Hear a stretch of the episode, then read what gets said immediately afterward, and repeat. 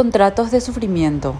La trayectoria del proceso de cada conciencia o ser de luz es el recorrido que por reflejo es el resultado conseguido por haber pasado por una sucesión de contratos concatenados que los vinculan a un plan.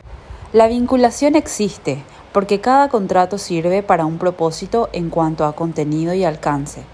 Mientras el contenedor se desplaza de contrato en contrato, transmitiendo la experiencia a su conciencia luz a través del fractal que los une.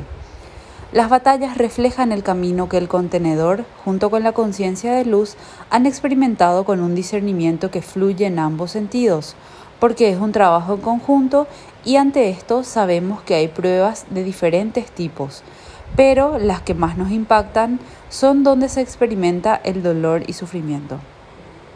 Cuando un contrato de sufrimiento se alarga y hemos observado que no avanzamos en superarlo, es porque no hemos discernido el origen, es decir, omitimos algo o es una prueba de resistencia. Lo cierto es que entramos en un estado realzado donde pareciera que estamos solos y por momento nos hacen dudar para que claudiquemos. En estos estados realzados es cuando debemos enfocarnos en el discernimiento y en las programaciones de las cuales nos han instalado para luchar con más intensidad, por nuestra conciencia de luz, pues somos guerreros con armadura luchando en un campo de batalla contra cualquier adversidad. De José Luis Hernández.